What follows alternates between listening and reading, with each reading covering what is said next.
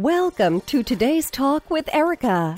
I'm Erika Del Sordo, here to discuss topics that affect people's personal and professional lives. Join me each week as we talk with experts who know how to answer life's questions and ease your mind. Hi, everyone. I'm Erika Del Sordo. Thank you for joining me on yet another fantastic episode of today's Talk with Erika. Now, this Monday, joining me is John Laurito. For more than 20 years, John has been leading organizations in the financial services industry. He's developed a reputation as a turnaround expert with four successful and dramatic transformations of organizations. He currently speaks on stages worldwide on the topic of leadership and is the host of Tomorrow's Leader podcast. Welcome, John. Thanks, Erika. Pleasure to be here. Thank you so much for being here. You offer a whole lot. I know a whole lot of people are going to have questions as to what exactly you do. So, how did you get into leading financial organizations into success? Where did it all begin? Well, it's a great question. So I was a financial advisor when I got out of college. That was the the road that I took, and I've just I've always been intrigued by leadership. I was always fascinated, even as a as a kid, at different coaches or teachers that I had that had a really significant influence on me. And I'm just thinking, I remember situations where they they ultimately helped me do something I would not have done without them or think differently. So I think at a young age, I just got bit by that bug and that curiosity. And then when I got into business, I saw the opportunity. Um, I saw the impact that good and bad leaders had on me with my career. So I got involved uh, probably three years into my career as a financial advisor, I had an opportunity to start coaching and training other people. And then that just developed into another thing and bigger things and bigger. And then I was running offices and regions and having a lot of fun doing it. That's really cool. That's very cool. I love hearing stories like that because that's a that's a true success story. Um, Okay, so let's talk about some of your most dramatic transformations. I know I was reading up that you did uh, prize in Hartford, Connecticut. Uh, they went from 100th ranked out of 110 to number one in the country because of you. And Penn Mutual, is that right? Those, are those mm-hmm. two of your? Those are your big, uh, you know, they were ranking to win the prestigious President's Award twice and Excellence Award three times. This is all because of you and what you do for them. And those are those are huge companies. You're not talking small potatoes here. mm-hmm. Yeah. Well, I will say this, and thank you. I appreciate that. Uh, you know, it was really about, and it is always about getting the right people around you and building the right team. I learned that, and I made a ton of mistakes in both Hartford and Boston and DC and Connecticut, were or uh, other areas that I was, where um, the people make all the difference. And especially when you're small, every decision you make with bringing a person into your organization is that much that much more important because if you have five people and you're bringing in one person they're now 20% of the weighting of that organization so i learned some lessons the hard way and i learned also from success how important that was and i think leaders sometimes forget how important it is to cast a really compelling and exciting vision out there. I think people want to follow people that want to go to these great places. You know, I kind of think about it like and when I went to Hartford, I mean, it was it was tough walking into a place that was a group of people that were not used to not only not used to having success, but really used to being at the very bottom and not and really seeing failure and experiencing it. So to paint this picture of what success looks like and can look like, I mean, it was almost like, you know, you've gone to those real estate developments where there's no homes, but it's just a picture. It's like a trailer that's the sales office, and and they're trying to sell homes and this empty, vast expanse of land, and it's it's hard. They've got to you know paint the picture but then when when the homes start to get built then people really like it, they can start to see it, and it's easier to sell more and more homes. It's kind of the same for turning around an organization. It's really, really hard at the beginning, but once you start, when you paint that vision, you get people around it and start to get positive momentum, it gets easier and easier and easier. It goes on. Well, that's cool. How long does it take for for a transformation to occur? Well, it it depends. I would say in most cases, three years at least um, for major transformation. But we saw wow.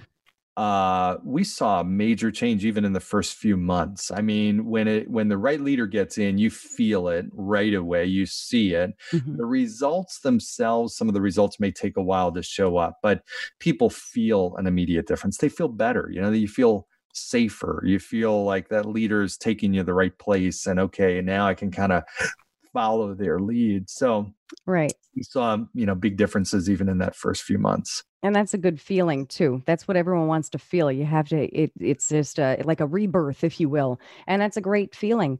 Yeah. Eh, i don't know if you can or you want to. What are just a few of the steps you walk these companies through well, I think the first thing is understanding, okay, what is the vision of the company and, and getting everybody on the same page. I go into some companies now and realize mm-hmm. that number one, either there is no vision or it's nobody really understands it. It's not enough for the leader to have it in his or her head. They've got to be able to articulate it clearly so people understand. Um, but then it's really identifying, okay, what are what is what are the roles and everything in that organization look like? Does everybody really understand what's expected of them and how they their role contributes to that overall vision.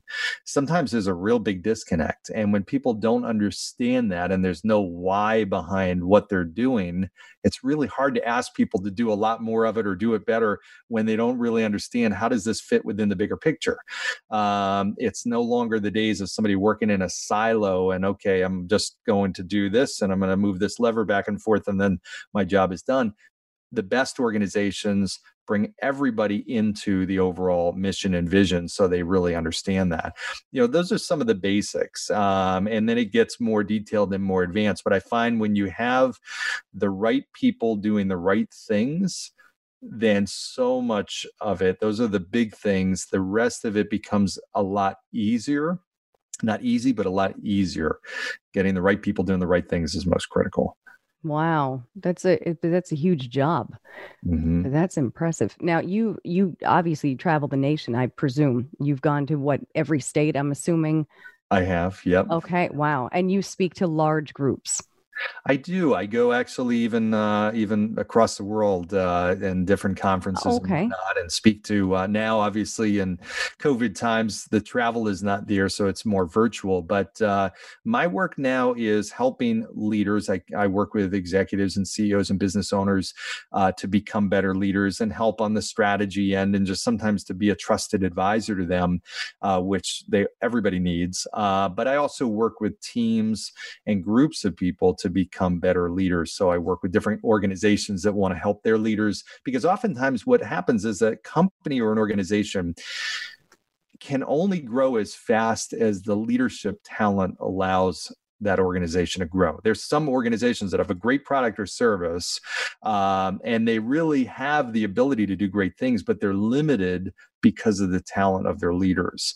So when you start to turn that dial and move that talent up that next level, it's unbelievable what happens. It's not like a 20% increase in the leadership talent is a 20% increase in the growth of that company. That's not the way it works. It's like 20% equals a 200 or 2000% growth rate. It's unbelievable how that makes a difference. Wow.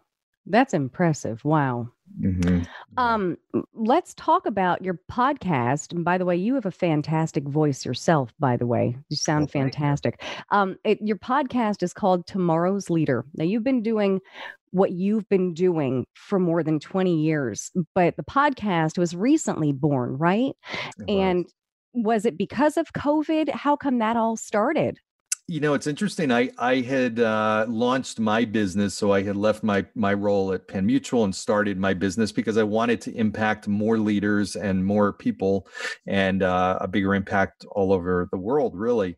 And um, the podcast was an idea that a friend of mine had. Uh, I was not thinking about doing it, um, and he had really kind of pushed me in that direction. He said, "You know, it's a great way to get your message out," and it was kind of weird. I'd been speaking on stages for so long, and uh, everything, you know, was very comfortable to me. But uh, the idea of starting a podcast, I didn't know what I was doing at all. I had no idea. So uh, it was took a little stepping outside that comfort zone. But I can uh, relate. I know. Yeah, you we were talking earlier about that. Um, but it's a lot of fun. You know, I, I love having guests on there. I learn from the guests uh, as much as I'm sure my audience does. And, you know, my, my goal is to, provide value to help people become better leaders of themselves and other people. A lot of people look at leadership, they, they look at a, tomorrow's leader podcast. Okay, well, it only applies to me or would be helpful if I'm in a formal leadership role. Not the case. I mean, if we think about it, I'm a firm believer that every person on this planet is a leader. They are a leader of themselves. They have you have influence more influence than anybody does on what you think and what you say and what you do. And those are the things that we control. So it's really about helping people become better leaders of themselves. And if they can do that then ultimately they're going to be better leader of other people I'm really happy that you actually brought that up because uh, people need to know it's not just about these large corporations and organizations. Um, as an individual, you can also learn a whole lot. Everyone needs to find your what is your Instagram handle again for the tomorrow's lead? Is it tomorrow's leader? Actually, it it's uh, it's they can just find me at John Laurito, J O H N L A U R I T O. Okay. And you have a website as well. Mm-hmm. And that's lauritogroup.com. So L A U R I T O G R O U P.com. And I'm all over LinkedIn and uh, Facebook as well. I post the podcast uh, little teaser clips on there. So they can always find me there too. That's wonderful. That's wonderful because people are always asking about these things. So it's nice to find you everywhere. Mm-hmm. Um, what would you, let's talk more so about though the success rates of these companies that you've, we've spoken about two of them.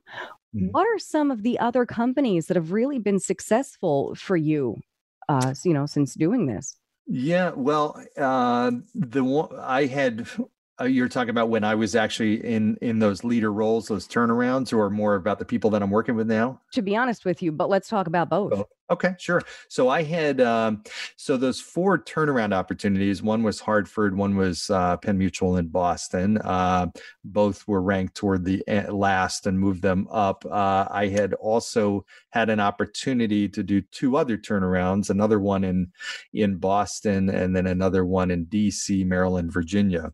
Um, and those were uh, the one in in Boston was a very successful organization that had we had it was the largest office in Ameriprise, um, but had some culture and and other types of um, issues that needed to be fixed and kind of uh, turned around a little bit.